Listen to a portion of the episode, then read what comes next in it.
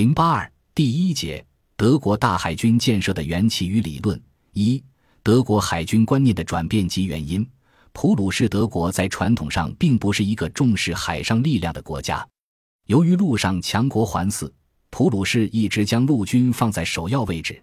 而且统一之前，德国的海岸线分别属于不同的邦，分散的海岸线和港口资源使建立一支强大的海军更加不可能。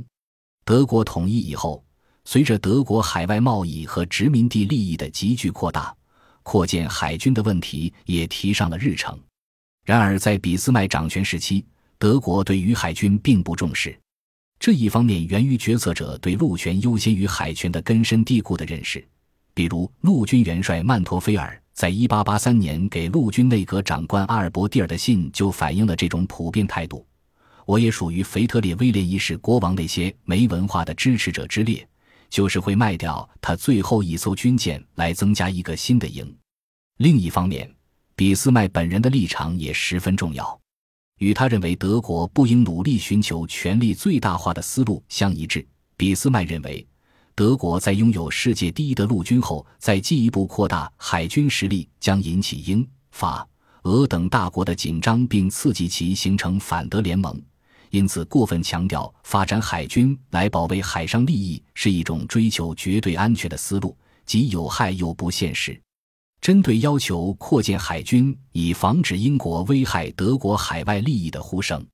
他指出，德国防止英国滥用其海上霸权相对有效的方式是与二流海军强国组成武装中立同盟，因为1856年的巴黎宣言。就表明这类国家决心保卫自己的海上航行权利，德国组成这类同盟是完全可行的。他承认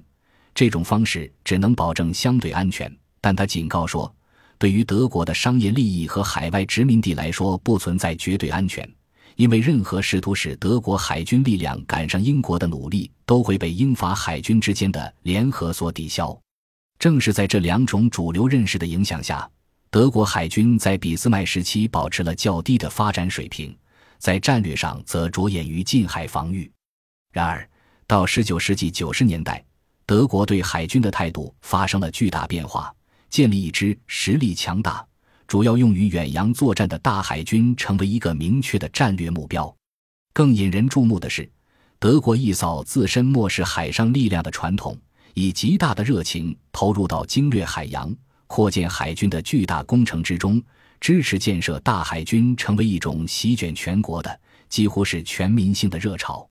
从某种意义上说，这种巨大的转变已经不再是历史的延续，而是历史的断裂。其背后有着十分复杂而强大的动力，它们主要包括：一是海军至上主义的泛滥。十九世纪末，随着帝国主义海外扩张浪潮的高涨。海军的重要性被抬到前所未有的高度，海军至上主义与社会达尔文主义等社会思潮一样，也在各大国中普遍盛行起来。而美国人马汉的著作则是这股潮流的真正起点。从1890年开始，马汉先后出版了《海权对历史的影响》《海权对法国大革命和帝国的影响》《海权的影响与1812年战争的关系》等一系列著作。不仅提出了一套以主力舰和夺取制海权为核心的海军战略理论，还将海上力量的发展提高到了历史哲学的层面，使海上力量与国家的兴衰紧密地结合起来，形成了一种抽象的、带有普遍性的模式。而当时英国的海上霸权和美国在美西战争中的胜利，则为此提供了强有力的实力。在其影响下，英法呃。美等大国都掀起了一股扩建海军的浪潮，甚至包括一些中等实力的国家也加入其中，使海军至上主义在理念上和实践上都成为一种强大的国际潮流。而对德国这样一个正在迅速崛起的大国来说，这种直接与世界权力相关的、高度简化的理论更加具有吸引力。相当多的德国人将建设一支大海军视为德国通往未来世界大国地位的便捷之路，也是必由之路。一八九七年底，德国宰相霍恩洛埃在帝国国会讲演时就指出：“我们要奉行一种和平的政策，就必须努力将我们的舰队建得十分强大，以使它在我们的朋友和敌人眼中都具有必要的分量。在涉及海洋的问题上，德国必须能够说一种温和的，但首先是纯粹德国的语言；二是适应德国社会需求。统一以后的德国社会结构充满矛盾和各种张力。到十九世纪九十年代，德国工商业资产阶级有了进一步的发展。并且形成了庞大的中产阶级。然而，德国的国内权力分配却仍然由传统的容克地主阶层把持，中产阶级的社会地位始终难有改变。这一点在军队人员的构成中体现得十分充分。在德国这样一个军队拥有特殊地位的国家里，参军，特别是成为军官，是中产阶级家庭提高门第的主要途径之一。但是陆军坚持以传统的容克阶层作为军官的主要来源，不愿向中产阶级开放。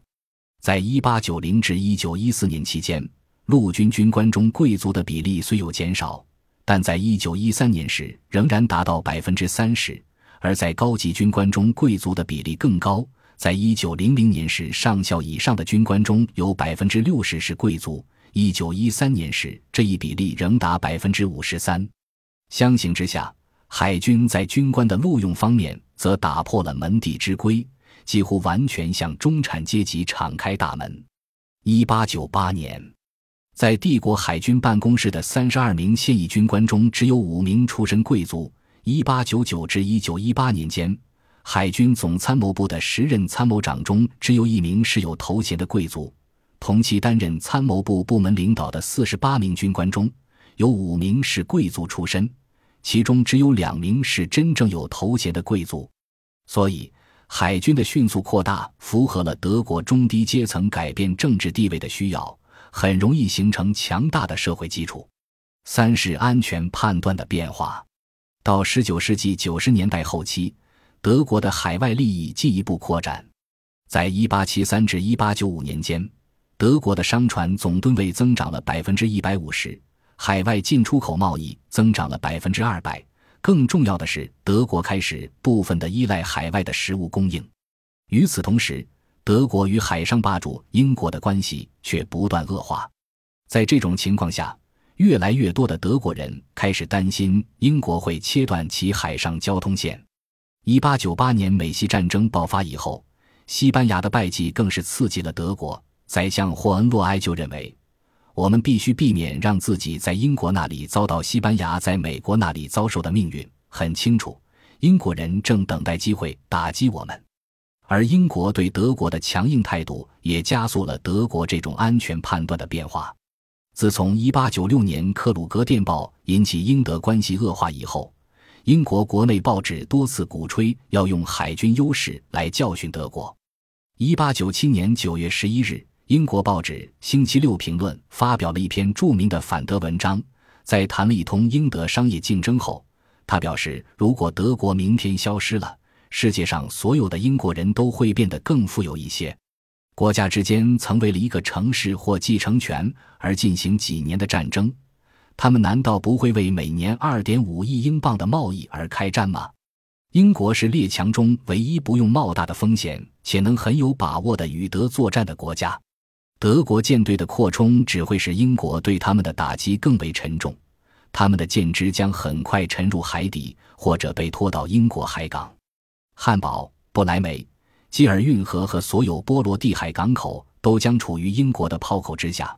直到战争赔偿事项被确定下来。我们可以对法俄说：“找一些补偿吧。”在德国，你们想要什么就能得到什么。在实际行动中。英国的所作所为也是十分霸道的。一九零零年，英国皇家海军在对南非布尔人共和国进行封锁时，就无端扣押了德国的游轮，称船上载有违禁品。最后在查无实据的情况下，将德国游轮释放。英国的这些举动对于德国的民族感情是一种严重的伤害，为德国扩建海军提供了更加强大的动力。四是决策者的个人影响。德皇威廉二世本人就是一个海军迷，外号“舰队皇帝”。早在年轻时，他就对英国的海上霸权羡慕不已。一八九四年读了马汉《海权对历史的影响》后，他对海军，特别是海权的兴趣进一步上升，称自己不是在读，而是在吞咽马汉上校的书。我努力要把它背下来。威廉二世对海军的痴迷，还体现在他对海军头衔和制服的喜好上。除了德意志帝国海军元帅这一头衔外，他还是俄罗斯帝国海军、英国皇家海军、瑞典、挪威。丹麦的海军上将，也是希腊皇家海军的荣誉海军上将。他还喜欢在公开场合穿海军制服，而且立下规定，不允许其他王室成员穿现役海军制服，从而使这变成他个人的特权。其中，英国海军上将这一头衔是一八八九年威廉二世的外祖母英国维多利亚女王授予他的。威廉二世对此似乎最为中意。有时甚至穿着英国海军上将的制服会见英国大使，对海军的激情似乎还使威廉二世找到了一种作为君主的使命感。一九零零年一月一日，在向柏林卫戍部队的军官祝贺新世纪到来时，他宣布：“就像我的祖父对陆军所做的那样，我也会以同样的态度，不折不扣地完成对海军的重组工作。”这样。海军也可以像陆军那样获得一种平等的地位，而德国也可以通过他的海军获得一种前所未有的地位。更关键的是，随着威廉二世日益专注于海军力量，他对于德国外部环境和对外关系的看法也越来越化约为一种非常简单的模式：实力居于第一位。如果德国有无法达到的目标，那就是实力不济，而诸实力中以海军实力为第一。如果德国有无法达到的目标，那就是海军实力不济。比如，一八九七年三月，威廉二世把德国未能有效向希腊施加压力归因为海军实力不足；把在中国占的贸易份额太少也归因于海军实力不足；把英德贸易谈判失败也归因于海军实力不足，因为不能赢得英国的足够尊重。在一八九七年十一月。威廉二世更是明确提出要用海军来对付英国的利己主义。面对这样的利己主义，除了支持自己要求的实力外，什么都没有用。如果一个国家不能进行威胁，并由此引起恐惧外，所有外交技巧都是没用的。这就自然地得出结论：加强德国的舰队，不仅是为了保护德国的海上贸易，而且更重要的是要在北海、波罗的海的保护下，依托赫尔果兰岛。有效集中起一支装甲舰队，从而能在任何时候从这一有利位置出发，冲向英吉利海峡，并威胁英国沿岸城市。而此时，英国的舰队在地中海被法国拖住，或者在东亚海域被俄国拖住。只有当这样的铁拳举在他面前的时候，英国雄狮才会缩起它的尾巴，就像他最近在面对美国威胁时那样。